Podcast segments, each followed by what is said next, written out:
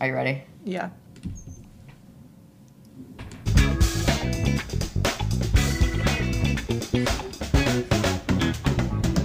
Welcome to our very first episode of our podcast, Happily Ever Nafter. I'm Brooke Otterstetter alongside Mary Beth Olson and Erika Smith. Why was I last? Redo! I'm kidding. I don't know, it just came out that way. No, okay? that was good. That I was, was good. looking at Mary Beth. you nailed it. You know why. Um, Beauty before age. Well, let's describe what our podcast is. We are three washed up, retired former softball athletes, Division One, That's really important. D1 or bust. we don't believe in that. Cut that. Cut that. We work full time in softball, so we're very, we're very hashtag blessed that we get to continue to work in the sport. So Did what you will did that? Did you just say hashtag blessed? isn't that what the kids say? But Let's ask the fans. you wouldn't know. Listener, write in. Do you say hashtag blessed? We'll bring on like guests. Our first episode is just gonna be us because we're enough. And we got good banter. We have great banter. So we're we're just you know chatting it up. Couple of gals talking about our time in sports, You being should- retired yeah, athletes. You should say what you said the last time when you know You- we thought we were recording, but we actually weren't. About it was like a cute little thing about women, you know, working in. Sports. Oh, right, right, right, right, right. So we did have a full 15 minutes of recording that um, we forgot to record. And by No, we, no, no, no, no. no. I get it. I, yes, You. I forgot to touch record. It's a podcasting's hard. Well, so we work in softball. We run club teams. We have our player development training. We work with athletes that are six years old all the way up to our collegiate athletes. And oddly enough, like working in softball is like in a male dominated space, even though we're the ones that played it. Now, don't get me wrong. I think that men have done like very incredible things for softball, and can, they did grow it to the part to the point where we're at right now, and they continue. Some continue to do really great things, but I think it's kind of about time that the people that have done it actually run the show. I don't know. Maybe I'm in the minority, but we are minorities in this. Oh Full circle, baby. Anywho, we're gonna discuss um, kind of our backgrounds and who we are, knowing that our parents are listening.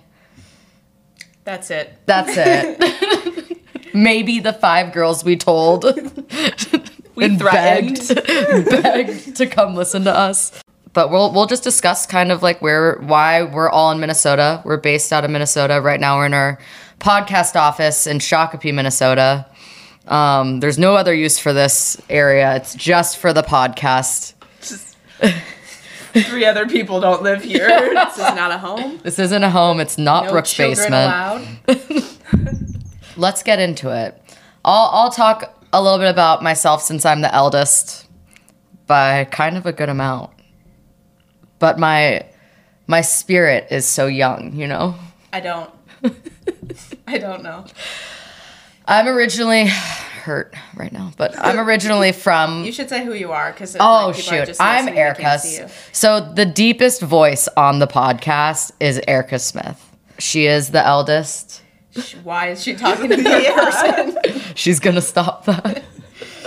Um, I'm originally from Kent, Washington. It's a suburb about 40 minutes south of Seattle. I graduated from the University of Minnesota, played softball there in 2015. Uh, graduated high school in 2011. Yeah, the shocked faces at this table is it's pretty rude. So I said it when we were record not recording before, but back in prehistoric times when I was trying to get recruited, I had to send physical letters to athletic departments. So we I'd type them up on my typewriter. and I would send letters essentially begging schools to take a look at me and then we never really knew who was going to show up because it was so new for the recruiting process of like trying to be seen. It was it was very tough. So, anywho, we I played on a team that would go to really the top tournaments, and that was the only way that you could get recruited. I would write in the letters that I was five foot six. Um, I'm five two and three quarters. Mary Beth is also five two and three quarters. Brooke is six foot ten, At Uh, least. and that's that's like On a bad day. On a bad day, yeah, six ten.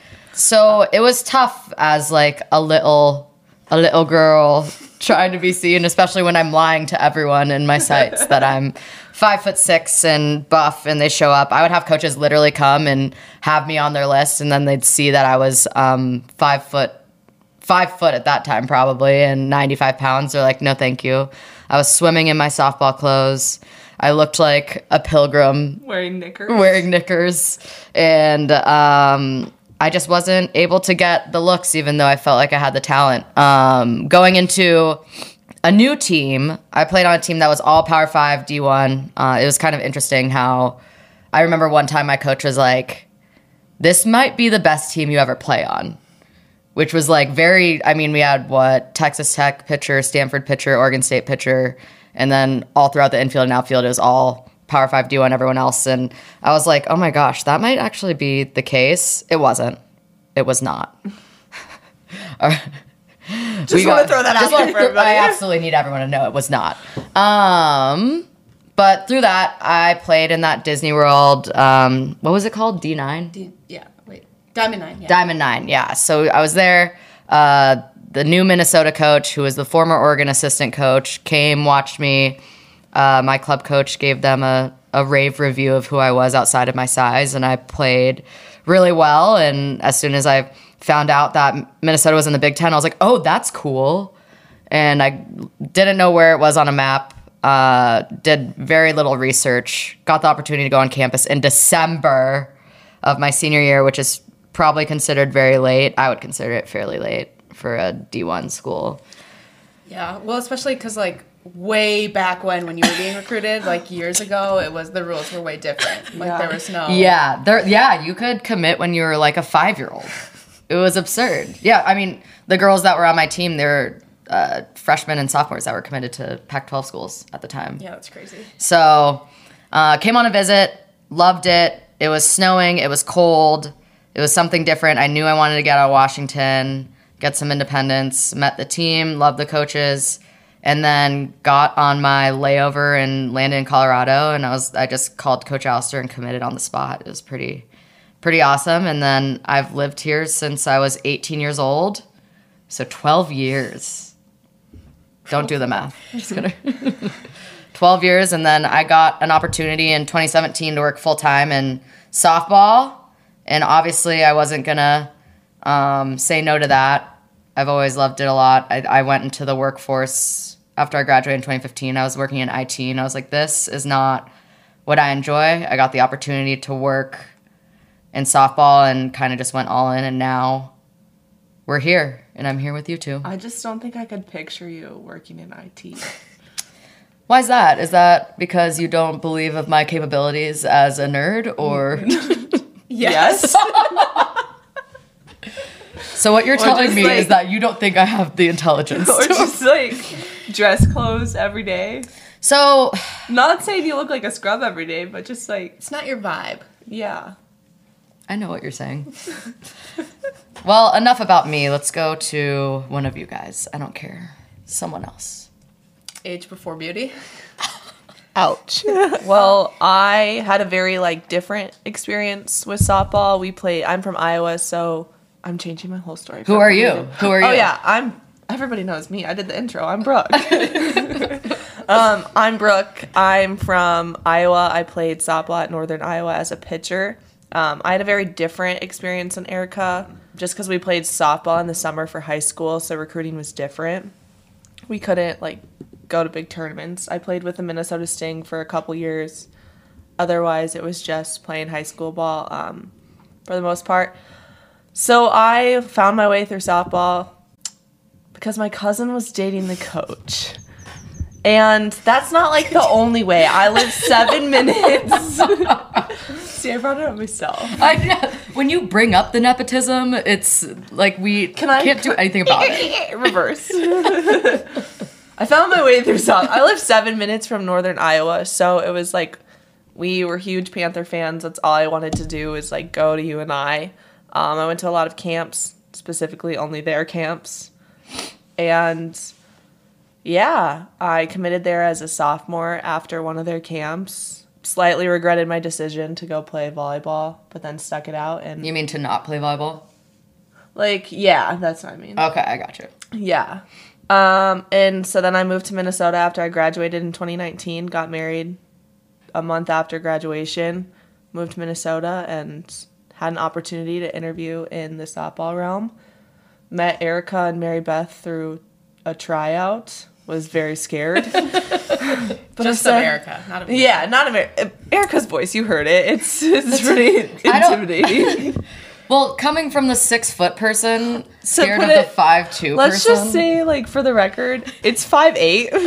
I will never believe There's that you're no five foot way. eight. Yeah. Let's There's a zero percent chance. We that'll It'll happen. bonus content. We measure Brooke. Um, and so yeah, I've just been working in softball ever since. Mary Beth, Um, wait, I was gonna ask you like a question. a question, and my question was, did you like always see yourself ending up working in softball? I didn't. I so I coached softball um, in the high school for two years. The high school I was at, and I could not wait to be done coaching softball. I was just so over it. I think I was just so like mentally drained. Um, but then it was an opportunity, and I kind of went back and forth with the idea, and I was like, okay, I'll do one year, and here I am.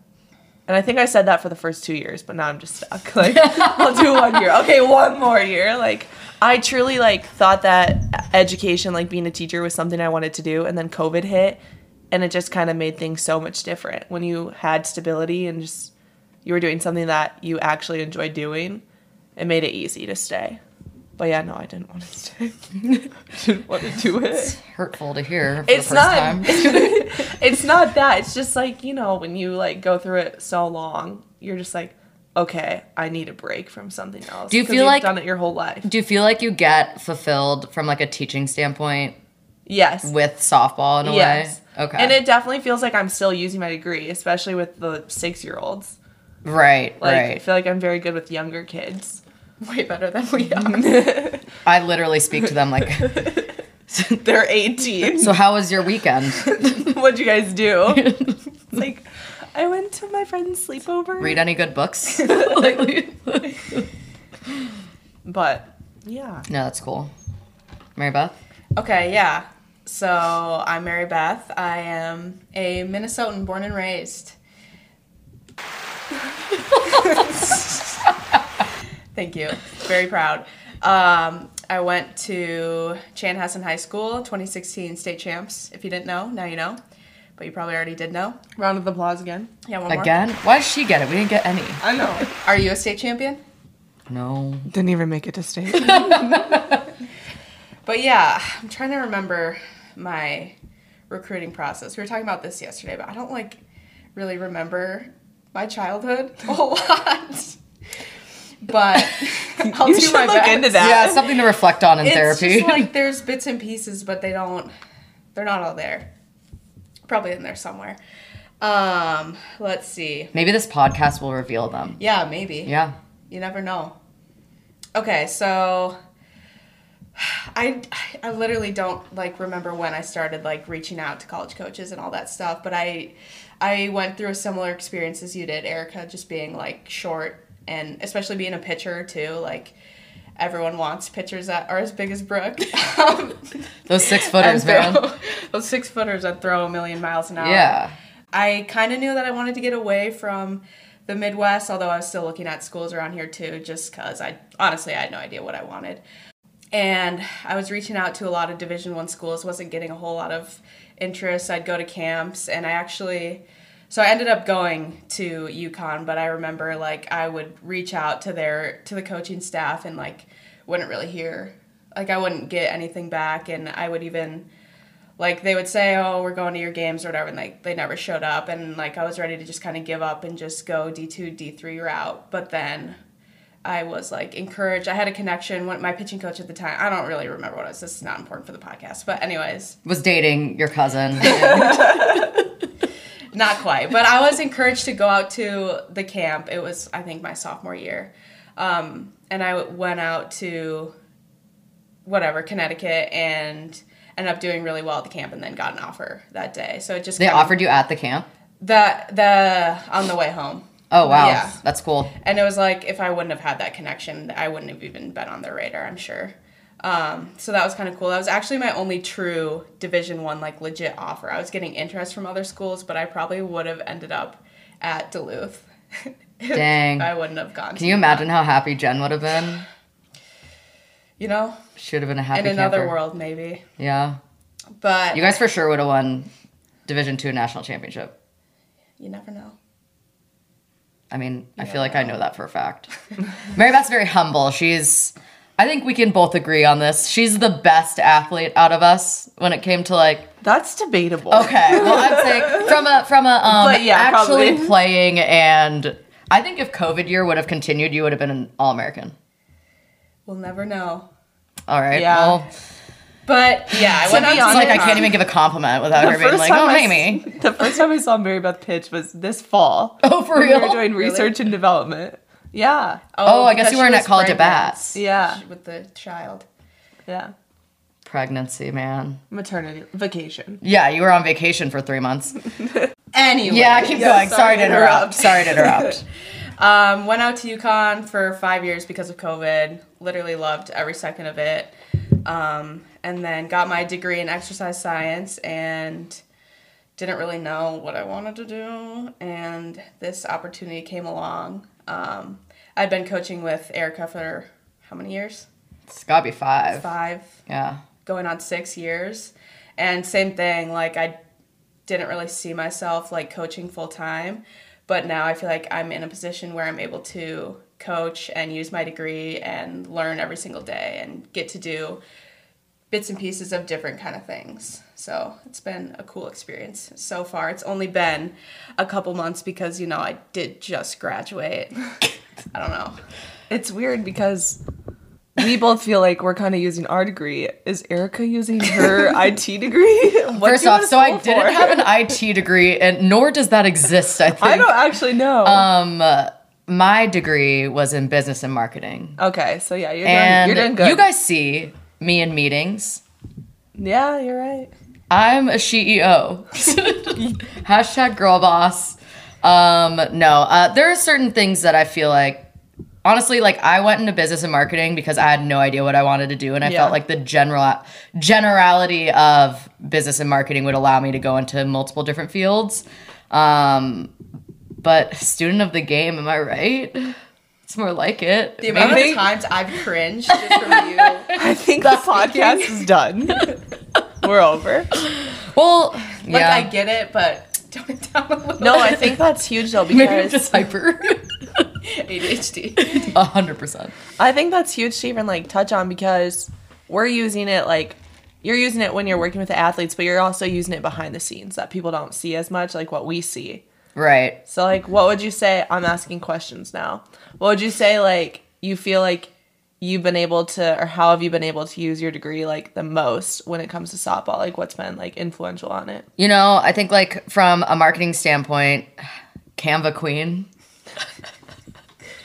the graphic I mean that piece Well, was yes. pretty I've I have been and I'm so grateful that Mary Beth is taking over the TikTok stuff because I have been drowning in the marketing piece of like the organization and trying to make sure that we're like just advertising these girls and she at the table, not you. Am I'm not not looking are you okay? Yeah. Um, but outside of that, I mean, from the business standpoint, I think we have some pretty exciting partnerships we're going to be announcing soon that really are going to kind of take us to the next level and being able to have those conversations. It's so easy though to talk about something you're passionate about. Like when we get the opportunity to talk about why we love working at Catalyst and working with the athletes and working with the college athletes, like having the opportunity to discuss like what our vision is and have people that we I mean, in the meeting with the people, I guess I can't say it until we announce the partnership. Yeah. Uh, oh my god, teaser alert. Uh, but like we're in we're in a room, probably the nicest building I've ever been in in my life, and we're speaking to someone who's so incredibly intelligent and powerful. And I'm still expressing like what we do from a small scale because it does feel like we're pretty small compared to um, kind of the heavy hitters within the industry, and and just talk That's about a really good pun. thank you. No pun intended. Uh, Oh, I get it. but we like my you when you guys commented on how my hands were shaking. Yeah. and really. it's like I'm very confident from that standpoint to be able to talk about what we do, but when I'm in the presence of like just powerful people that can really change everything for us, it just I mean, that's when I get a little nervy.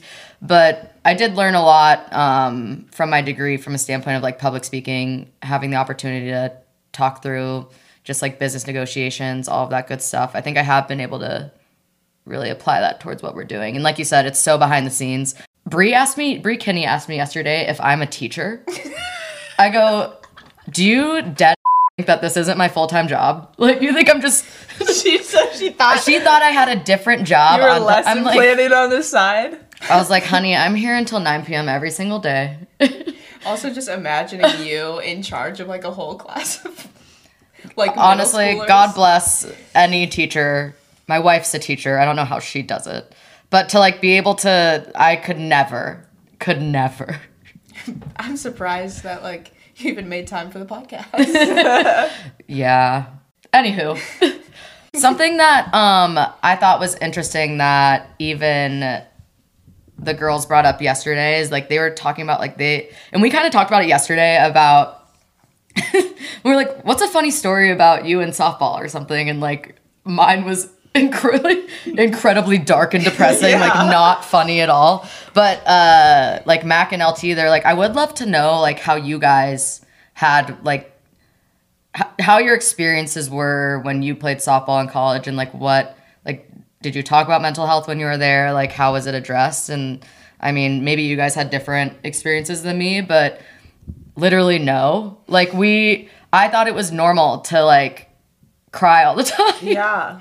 like and we talked about like even walking into our coach's office and sitting down even if it's a good meeting i'd be bawling Right. like it's just like and reflecting on that, what an absolutely toxic way to feel like that's okay and normal. And I love my coaches and respect them and I still love them and respect them very much, but like I've learned a lot from my experiences of like dangerously respecting a fit like almost a mother figure at that point where I was so severely trying not to disappoint her that even when I'm sitting down and she's giving me good reviews that I'm crying because I just don't want to disappoint her. And it's like, that's, I've learned, and I was talking to my old teammates about this too, like how not to coach from that. And she's a great coach, like Right. one of the best ever. And she's going to be awesome no matter what. But like, I never want a girl to feel like they come into our office and they're just like shaking and, and want to cry because they think that they're in trouble or, that kind of stuff. I don't know. Do you, what what were your guys' experiences with that when it came to like your coaches in college? I think obviously like the crying thing is seems like to be like a universal thing For sure. for every female collegiate athlete out there, aside from like a very rare few, I think. But I, I don't know. I think I think like we could make a whole entire podcast about For sure. mental health in collegiate athletes. But I think it's that's kind of why we want to do the podcast too, right? It's because like we had so many unique but similar like experiences that all of our players and people are going through right now, and they might feel like they are alone in those feelings. Um, so I think it's kind of cool that we like get to talk about that and just I don't know support each other and support them through it too, because it's it's a You should. yeah, and you should not want to cry every single day.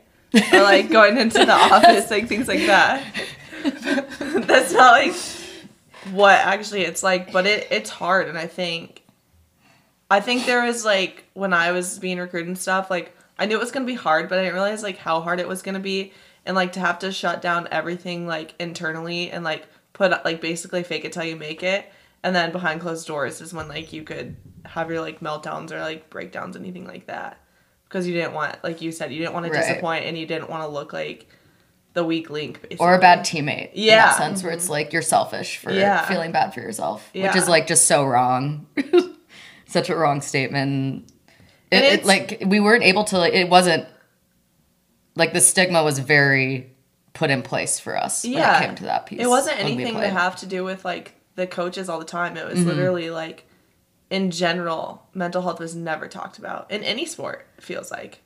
we were like very we had like sports psychologists and it was like I, and a few of my teammates took advantage of it and that's like i think one of my biggest regrets was not taking advantage of that and when i played way back when it was even like you're going to see the psychologist like it's just Yeah. like people would judge you even if you tried to get the help so it was just so difficult to navigate that as an 18 year old it's like it's also crazy to think like these girls are kids living on their own, trying to balance extreme responsibility after living under the roof of their parents for so long. And trying to figure out what they want to do after the four years. yep. And everyone expects that they should know. And it was like interesting what you said, Mary Beth, about how you're like, well, just do it. Because I remember sitting in McHugh's and begging you to take the full time job. it's like, so please take this, um, just because I knew your impact and what how how good it would be for our program. And like, so many people come out of college expecting to find out what they want to do right away. Like when I was your age, I was working at Staples Business Advantage as an outside business to business sales person. You like at ew, not okay. Four staples. Sorry, I just had No, no. I wasn't actually. retail selling literal staples.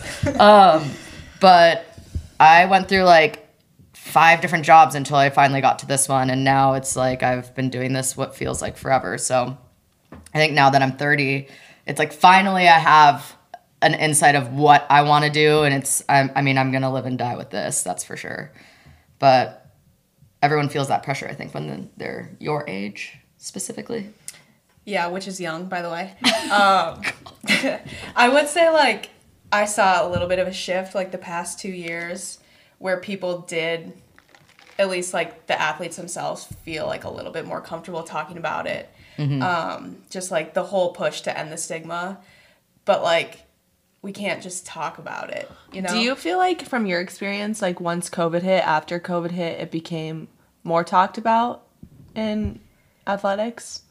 I feel like yeah, that was definitely like around the time where not to say like it nobody cared before, but it's like it took all of these like once you know the mental health Yeah. crisis after COVID and then all like the suicides that were happening in collegiate athletics, like that's what it took to talk about, but still it's just like we're talking about it, but what are we doing about it? Right. You know? that's like even for us like we have our shirts that say like end the stigma and stuff like that but it's like we need to do more from a standpoint of actually actively providing resources and having these conversations and making sure that our like athletes that we work with genuinely know like we preach all the time we're like we're holistic we care about the mind and body but it's like if we're not incorporating that piece when it comes to how they're feeling as people and like what they're doing in their everyday lives outside of when they're in the cages we're not really doing much. So I mean, that's kind of an accountability thing where I feel like we need to. I I agree, but I also disagree because I feel like you do like check in with everyone, like, and you know what I'm saying, like talk to them outside the sport. If I would have had that, like I'm sure you guys agree too. Like in club ball, all my coaches were older men, which like I loved them. They were great coaches, but like I would never feel comfortable going to them with like things that were going on outside of softball. right. You know what I'm saying? Or asking for a tampon. like, no. Yeah. Girls are like, you got a tampon? I'm like, yeah, honey, check my backpack. and even just like checking in on them yeah. like that's a really big part of it which i know it's still you might feel like it's not enough but It's, I mean, it's difficult to be able to reach everyone. I mean, for sure it's easy when people are reaching out to you, but like to go through, I mean, when you have hundreds of girls, I think it's difficult. So there's, I mean, I, there's definitely improvement on our end to figure out how to make that happen. But I appreciate you saying that. Oh my god. She just winked at me. That was, that's an ew. That's Um, an ick. I know. The other recommendation is girls wanted us to say their icks about them, which I'm like, we're not going to go on a podcast. nobody cares Talk about girls that no one knows. Our parents like looking on Facebook, Yeah. who is this person? segment we should do is playing Tinder on Mary Beth's phone. i don't Yes. have tinder i don't Hinge. have tinder Hinge. What do you have? Hinge. I have playing Hinge Hinge. That is Okay, we can there play was Hinge a or Bumble. There was a requ- request for the content of Mary Beth's love life and like boy life. on- Wow. right now I think people are really interested. So we ha- we can't just we can't just ignore it. We have to do it for That's our fans. we, We, have to do it for the people. I couldn't agree more, and I think like at some point we will do a, a play hinge episode. I think that's fine. That'll I am be just like we will pay for the premium. well. so the other the other thing is that like. I mean you see on TikTok we've talked about this privately, but like the boyfriend application thing, maybe we can do it on the podcast I- and see if oh hard do you hard think pass we're gonna get like boys, boys? listening absolutely not. yeah? on our analytics on the TikTok page, it's literally 94% female, but there is that 6% male. Yeah, the one that commented I hate softball. I almost responded and said, "I'm so sorry." like, I understand. I'm just like the poor single friend that everyone's trying to help. So I appreciate it. We. You're welcome. I just think. Nothing more. I just think you deserve someone. Yeah. You know, you deserve you deserve it. Why don't you like dive into you outside of softball? What is that? God. I have no Don't know idea. how to answer that. I have no idea. You're married. You have five animals at home. Oh, I mean, I guess I can give a background of. Yeah. It's just funny because like I was having this conversation. I sat on a panel, and that's when I brought Cam up, and we sat Oh, on yeah. that panel, and we're like with a bunch of women that work in uh, softball, and we were just discussing like what if we were to do like a player advisory committee um, for this league, what would the players want? Like if we gave them a voice, what would they care about, and all that different stuff. And at one point, um, one of the women asked how do you guys like identify out of softball? Like do you feel like you have an identity out of it? Like what what are your other hobbies? Like that kind of stuff. And all the girls were like yeah we feel like we have other things going for us outside of softball. And then jazz jackson who runs the impact gold organization was like that's really cool because i still identify as just softball. And i was like i could not relate anymore to that. Like it's it's difficult to have and it's something that i think especially after college people struggle with is like what's your identity after you're done being an athlete and it was all your life? I mean we spent what i've been play- i played baseball when i was like five and then got into softball and i still do literally like my hobbies are like broadcasting go for softball. It's just like there's nothing about me that uh somehow doesn't have something that involves the sport which is a little scary i'll talk i start therapy on tuesday so i'll talk to suzanne about it Uh, just round of applause. Round Oh, applause. oh, damn it. It's all the way down there. I'm doing it with my toe. That's a clap for therapy, ladies and gentlemen. um, yeah, so I'm excited to start that. Anxious, but I think it'll be nice to like talk out that type of stuff because it's hard to when we're like I don't think people realize we wake up and we're working and then we're going until 9:30 p.m. Occasionally even later than that because then like like yesterday I even had like a call after. So it's just when you're living and breathing it for all the time, when you wake up at 4 a.m. and you're thinking about very important decisions that impact the rest of your staff, it's like that kind of stuff uh, doesn't really allow me to think outside of softball, which I know there's a lot more to me than just working in softball. Maybe I'll ask Hannah what she thinks. But when you feel so passionate about something and like you love what you do, Was that it? you know what I'm saying? Yeah, Like, yeah, yeah, yeah. like it is it there are days where i'm sure you're like why am i doing this maybe more days than not as of recently but like you can see that we're creating something special because like we are all so passionate about softball Right. That's a great way to put it. What do you guys think? Like, what are. Brooke, you have the most going on outside of this. she's pregnant with triplets She has three quadruplets in her stomach five right babies now. inside of her Is There's that one. There's one. At least Well, two, you have we're hoping you have one in haven't you. You have one it. out of you. I they haven't do. split in the womb yet I think like I would I would agree. I think my identity is now just softball and being a mom. Like I don't think I don't know what my hobbies are. What about a wife? And a wife, I guess. Yeah. Oh, okay, cool. Media core wife. no, I think Just so everyone knows, she means mediocre. But one time we caught her on the phone thinking media mediocre was pronounced mediacore with a stranger on the with phone an absolute stranger. Oh, that was so embarrassing. Um I don't know, like there's things that like I used to enjoy, and now it just seems like I Like don't what? do them.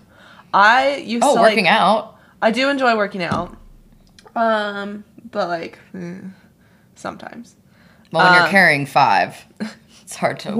work out. At least three. And I I used to like be really into like drawing and like crafting, like doing that kind of stuff, and like I just don't have time for it. right. So it's which is hard because you want to have time for it. But I recently got into reading.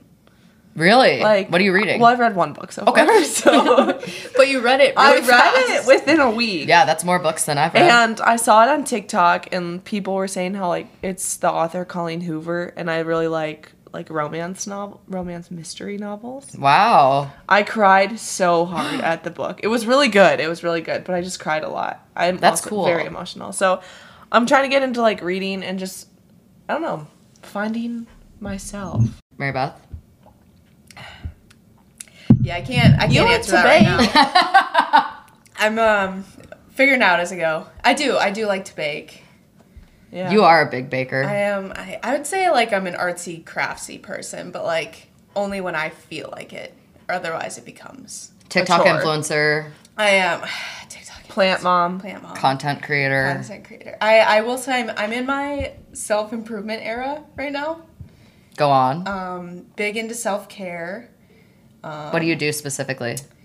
Um, so I've developed a morning routine, or Let's- I'm working you- on developing a morning routine. can morning you routine explain it? and an evening routine. I would love to know. Yeah, what's the morning routine? So okay, well, like it depends, I guess. Like if I have to be up early, then everything goes to everything. Bleep that out. We will. Okay, Got it. but I just bought my Hatch alarm clock, and I love it. So Sydney that Adams. has been part of the routine. But then I've I've actually talked to my therapist about this, um, as well.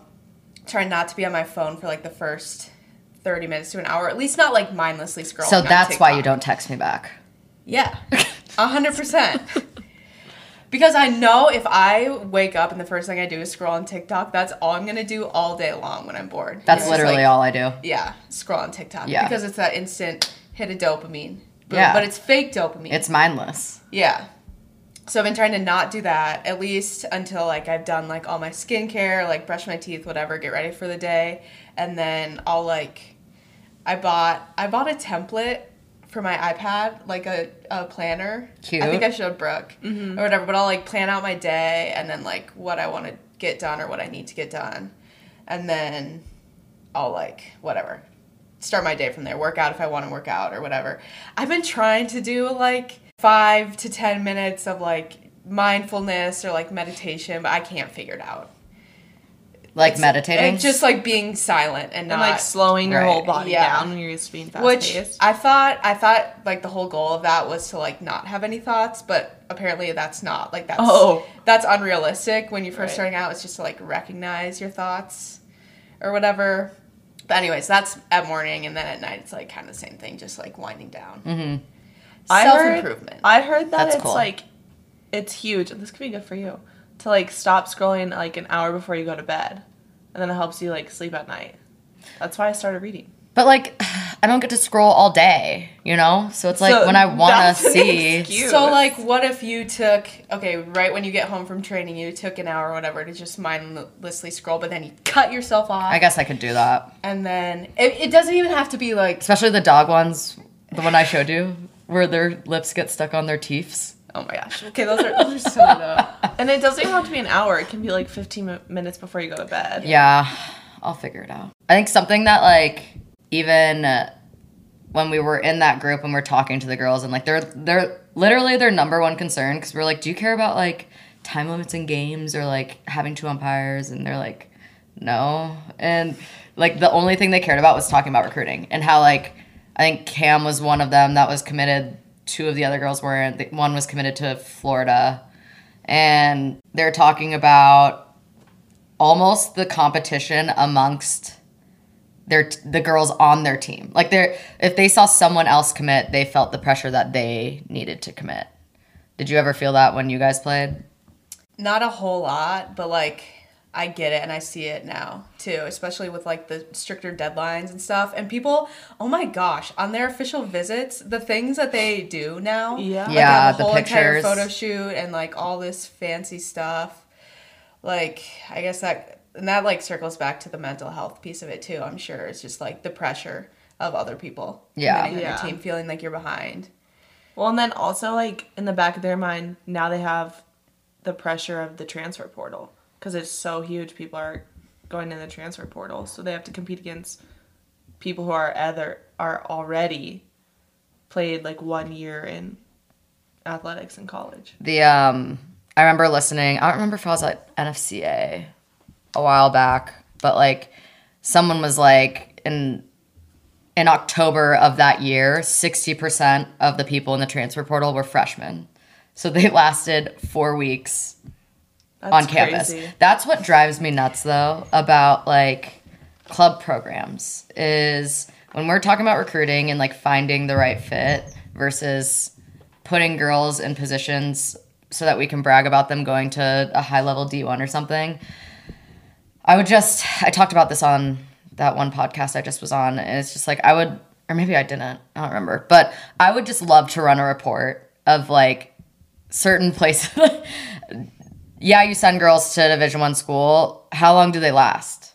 Like, do they transfer? Do they quit softball altogether? Like, it's just a, it's an insane thought to me to think that you need to prioritize that for your club or your organization or whatever over someone's livelihood going to the next level. Like, there are certainly schools that we know that we'd probably never want to send girls to because it wouldn't be a healthy environment for them.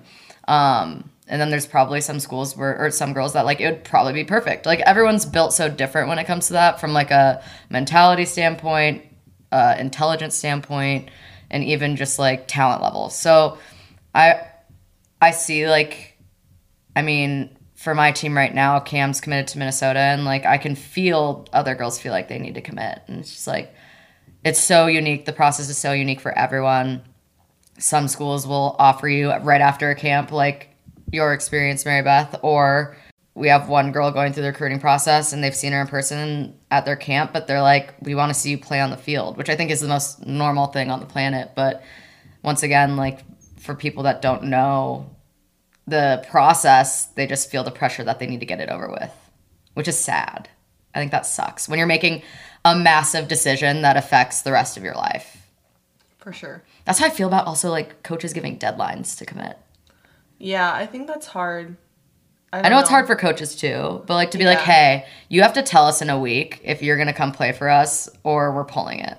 It's like let me do a little bit more research. What like what can I do if they don't have my major? Yeah, for me, I it's a red do. flag when Yeah. coaches say that. But it's like, what's. It is really hard for both parties. What's the solve to push the date back even further? I feel like that would just stress people out even more. Yeah, I mean, it, was that what? That's a good point. Like, was September one a good thing? I have no idea. I think it almost, in some cases, would put more pressure on the girls to.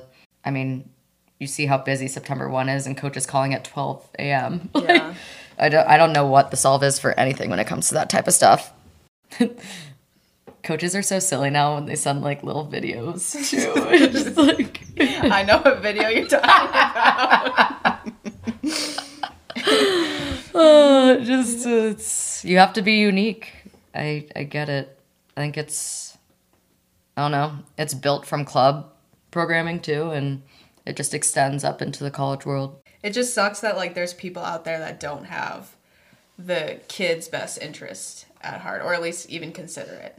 Right. They just want to get them signed, Yeah. not finding the perfect fit for that specific athlete. It's just like, oh, here's the school. Yeah, do it. Honestly, I think about like Reese Holtzeter in those situations. Like I think she was actually like I still think she's talented enough to play Division One. Now she plays at the University of Sioux Falls. Um, they got second place, I think, in the NSIC tournament last year. They almost, I think they beat either Mankato or Augie. I don't remember, but like she started a ton as a catcher and DP. She batted like 349. I think she's like a preseason um, all NSIC player right now, and like she's super happy at Sioux Falls. It's Yeah. like if you have like that's exactly what we want to do is we want to put you in a place where you're going to be super happy, get a degree, and be able to do stuff beyond softball, which I think is great. I think of even like Petey. It's like she love her so much. Love you, Petey. Miss you. Petey Elson Peter. I mean, she's at Central Michigan. That coaching staff, I love to death. I think they're so awesome. And she like wants to work in softball. And she's like, "What should I major in if I want to do softball?" I'm like, "Well, for one, let me hire you after you graduate. You don't need a major. major in IT." Um,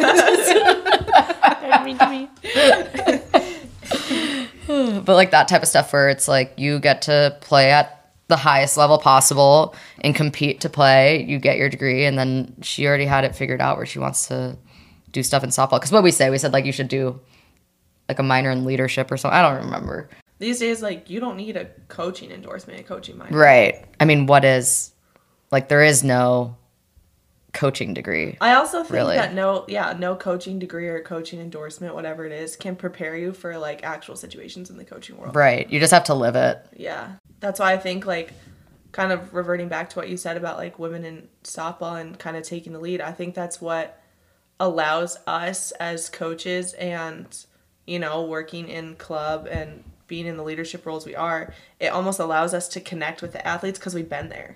right It's like we went through all that stuff. Like yeah, there's baseball co- baseball players who are now coaches, but it's it's just different. i mean i played for all men Yeah. until college So did I. Even in college. yeah you played Mostly men. yeah i think i had like a A few women sprinkled in there. yeah a couple of sprinkles My pitching coach in college was a female. And one Right. year in high school was female, but that's about it.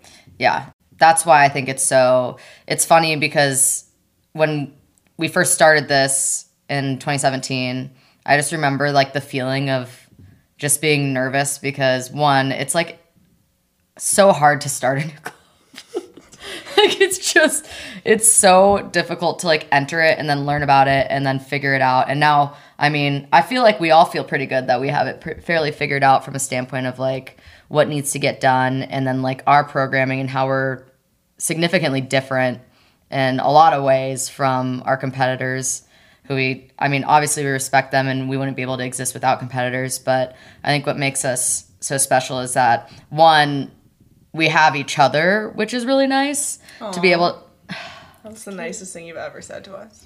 I know I'd only say it on the podcast, never to your face. Uh, but like, it's really nice to like have something to look forward to, and I think the girls see how much we also love each other and like love being around each other, and they get um, they get a little motivated from that too because it is a really empowering environment. And I think I was talking to back when I was on a Zoom call, and it's just like it feels really good to kind of disrupt was the word the status quo of what Minnesota softball is, which is very different than Washington softball. Very different. Explain. Wow. Well, I mean, what we can't. I was getting recruited from every club at all times. We didn't have a set tryout date. We um, could leave, do whatever we wanted. Like it was very competitive from that standpoint. Where Minnesota is, all right, you're on your club team. If someone else tries to take you, like you could get kicked out of the Right. local league or whatever. Which that didn't exist in Washington. Whether that's a good or bad thing, I don't know. But um, it is very different from that standpoint. And then, I mean, there aren't very many women in Minnesota working in softball right now, which I think will change. I think it'll definitely change. I think it was really awesome to like talk to Becky Smith with like the A's and Vortex and have her opinions on certain things and learn what her business challenges are compared to ours. Um, and then there's Julie Standering up north, and that's really, I mean, are there any other women running club organizations over here? Feel bad if we miss. I know. Well, we can Cut that, cut yeah, that, cut that. obviously. Anywho, I just yeah. But it is nice. I mean, we're also like we're running it and we're running all of our training and we're doing it at a high level and like incorporating the da- data driven um, aspect to it and really actually caring about individuals from a customizing standpoint to their player development.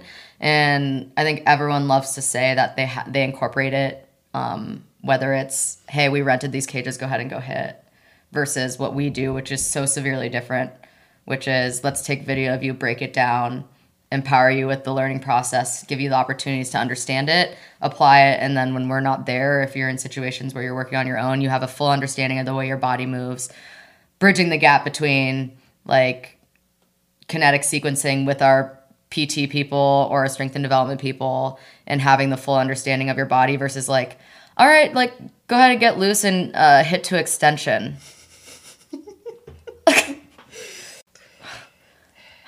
It is brutal. I had a conversation the other day about like just the state of softball in Minnesota, and a lot of it is just coaches who've been doing this for a very long time, and obviously they've had success because they've been doing it for so long, but they're not willing to like continue to learn. Like obviously we know that the whole realm of softball and baseball training is changing and it's moving to more data driven like you said technology individualized based on athletes movement profiles and all that stuff and like they don't want to learn they don't want they don't want to do that they want to do what they've always done because it has worked for them in the past but right. think- I mean, why would you change if it's like you're getting the same amount of money to do the exact same thing you're doing? right they're just like I think that's like something too, like where I think we're so fortunate to have each other to be able to talk about that because two years ago, like I was teaching the exact same way I was taught. For sure. Right? And like I Same. didn't use plyos in college where like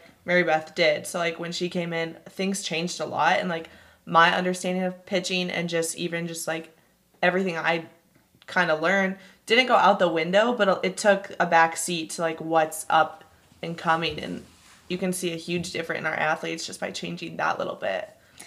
And like the biggest piece of that is honestly like humility and understanding. I- I just remember telling Cam I was trying to teach her like something with barrel path a year ago. And then this year I was like, I told her so many wrong things. Ugh. it just like I was an idiot. Like I just and and like having the ability to recognize like that you need to keep learning, you need to keep um keep up to date i think with just how things are changing and like different ways that we can learn as coaches has been super important and why we see success with our athletes when they go through our programming because at the end of the day it's like if we're not learning and curious about like how the body works and how it, we can help individuals with their specific deficiencies or different ways that they're moving like it's it's very I mean, it takes a lot of time, and it's it's you have to want to care about it, and I think that's why it's nice to be around you guys because we all have that same curiosity and willingness to admit that we're, that we're wrong in um, certain situations and grow from what we used to know. Because at the end of the day, like I was in this, I was the same as you, Brooke. Where for hitting, it was like well, when I was in college, all we learned was, like I said before, extension. I had no idea why we were doing it Right. Like when we go through and we review film of our athletes and the ultimate goal is to like finally get them to when they talk through their swing to or their pitching movements to just say like well i think i need to get more into extension or something and i'm like why and they're like i don't know my my old coach just told me to do that i'm like so that's a problem That's like a fear. That's a like, problem. Having an athlete like go elsewhere and be like, I don't know why I do it. My coach just told me. i know i never would want to put them in that position it's like, okay, who was your coach? You know. But even like Mackenzie yesterday, Mackenzie Winchell was like, "I'd love for you to talk on the podcast about why we do circuits oh, yeah. in HP." It's and like, I go. I go, but I told you why we do it, and then it was just discovered. She's like, "Oh yeah, I wasn't listening." like, cool. right. yeah, you'll get that. Her specifically. That's our ick about you, Mac. Just kidding. you don't listen. No, but like that's I think that's something that makes us different is the learning process and like having the ability to allow these athletes to understand why we're doing something and what the purpose is for and then I mean we all we pitching and hitting just went through that like kind of a circuit phase and it's advertised as three weeks of hell. Like it's awful. You are so exhausted. We fatigue your body, and it's not. It's fun afterwards, but during, I know it's like such a grind. And being able to like prep them with the information as to why we do it, so that then they know why. Like while they're doing it, they know that they have to go as hard as possible because it's the only way they're going to get better. I mean, otherwise we're, we'll run into athletes that are like, okay, I'm just gonna half this and just get through it. Versus I know the purpose behind this, and I know that if I apply it, that it's gonna make me a better player, which I think is fun. Let's get into yeah the most embarrassing things that have happened to us on on the softball diamond. I'll just start with this. I'll start with saying um, my ERA my freshman year was 15 point. Could be worse. Okay. Not great. And it was in, they put it in the like magazine you get at like oh the no, like the program. Yeah, so that was really embarrassing. But um, yeah, having that in writing's on- tough. I only could go up from there, That's- really and truly. Did you? Um, yeah. okay, that's Actually, good. I did. it's good. uh, you know, rode the bench another year and then worked my way into it. I was playing first base in a conference game my freshman year, and my shoelaces were a little bit too long. And I went to cut the ball from, I think it was like right field to go four, and I tripped on my shoelaces, like they got stuck in my cleat, and I fell on my face. So did you like try to play it off and get up right away, or did you I like? think so, but I also think I just like in it? blacked, blacked that moment out. I just let it go. Put it in the past. Was there a crowd? Yeah. I Sorry if think that was offensive. So like, is it because Valid like we were just like I'm in major D one like, No, no, in no, a no. very small town? Okay, next. Thank you. Do you want me to go next? Yeah, you can go. Yeah, because yours is depressing. Okay. Oh. it is, but it's also a good learning moment for listeners. I would say. Are you talking about yours or Erika's? I was talking about Erika's being depressing. Oh, Oh. well, ouch. Unless Go ahead. not Mary Beth, you go. Yesterday. Okay, so yeah, it was it was pretty embarrassing. So it was my freshman year, and I think it was like our first comp, or at least maybe the first conference series that I played in. We were in the American at the time, so it was like we didn't belong in there. Um, Central Florida, South Florida, Wichita State, Houston, Memphis, ECU, whatever. Um, and we were we were bad my freshman year. So, but anyways, I went in to I went in relief in a game, and the bases were loaded, and I, I'm sure it was like the first pitch gave up a grand slam. Okay, also there was two outs in this inning. I looked at the box score yesterday. So there was two outs in the sixth inning. I went in with the bases loaded, gave up a grand slam. The game I think the game was close at the time. It wasn't anymore. And then So why'd they put you in? I don't remember because I I like was having a good freshman year up to that point. And you Dang. were were you guys winning? I don't remember. I doubt it, but She I think didn't it was look that close at the box Yeah. score. Right. Um, anyways, gave up the grand slam. I don't know how. I must have either walked a batter, got a hit, and then gave up another home run, and then got pulled. So I didn't even get an out. So my ERA was literally infinity. okay, just gave up. Dude, how many did you- runs is that? One, two, three, four, five, six runs. Six runs, three, Three batters. batters. And then I didn't tell you this yesterday, but the very next time wait. that I went in relief, we were at Memphis. And again, we were already losing 6 0, 5 0 or something. Yeah, so like shoving the girl that has a infinity ERA. Yeah, went in with the bases loaded, gave up a grand slam. So then the game's over because we got run ruled. Right. and I did not pitch again for a very, very long time. And that was like the lowest moment of my entire career, I think.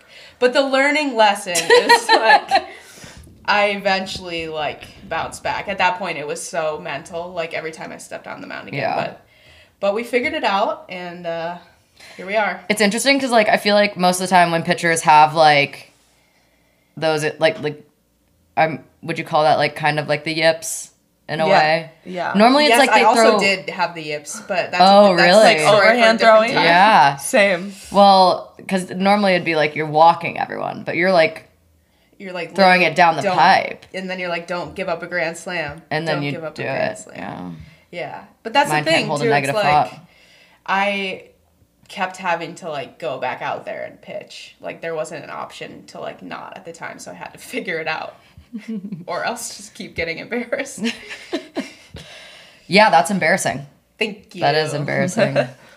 Anyways, so what was your? I would say, I mean, I have a couple of embarrassing moments.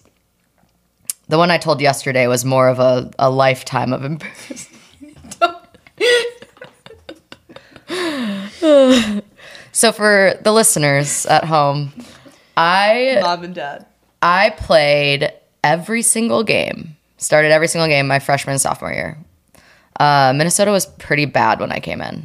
And I think like all of, I had a freshman class of like seven. I think all of us started our first game, which is not so, not normal. Uh, we actually had a pretty good season my freshman year. Sophomore year, played every single game, second baseman. I um, really lived in that eight spot of the lineup, which is where all the heavy hitters go. Uh, I we went made it to the Big Ten championship. We lost to Wisconsin. Um, went to our first regional in the past ten years, and it was at Washington. It was really cool. Um, so that's the fun part of my career. Were those not not fun? I had fun my whole career, but so I started every single game, and then junior and senior year came around, and we were like good. We got really good recruits.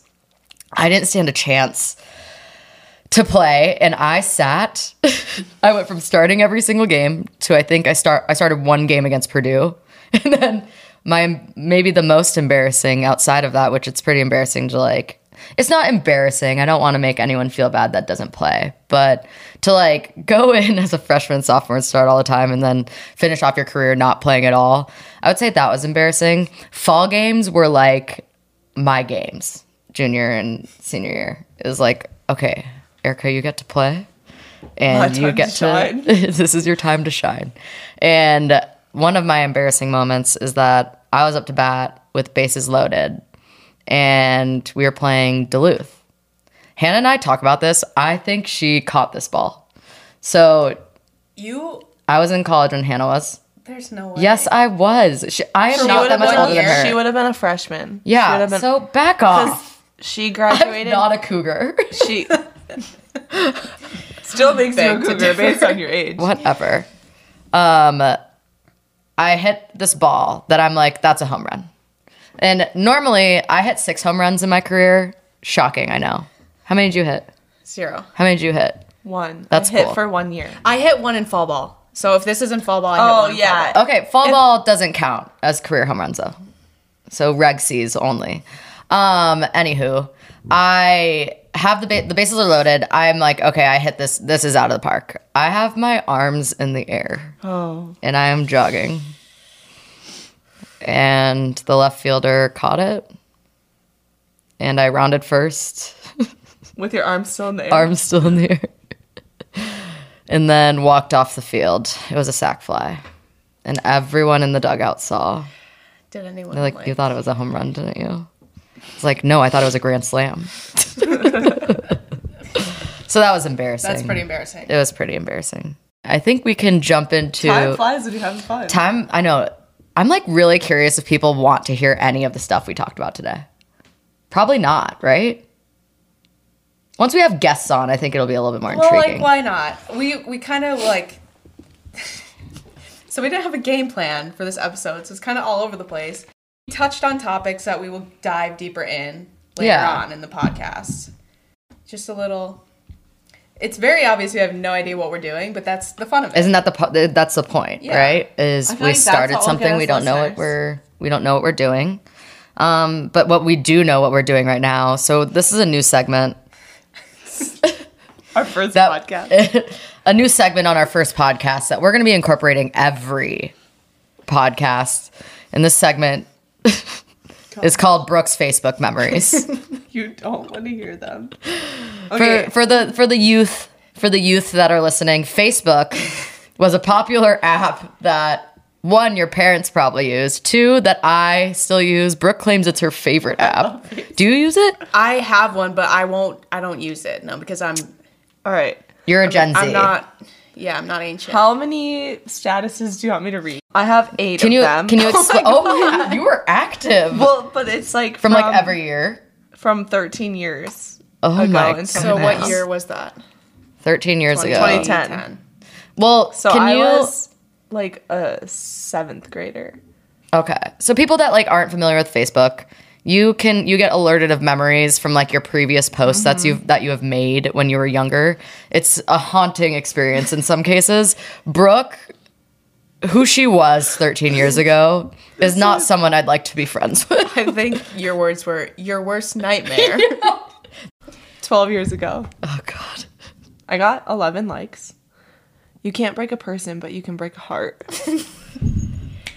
Did you get any? Poetic. Did you get any comments? Just likes.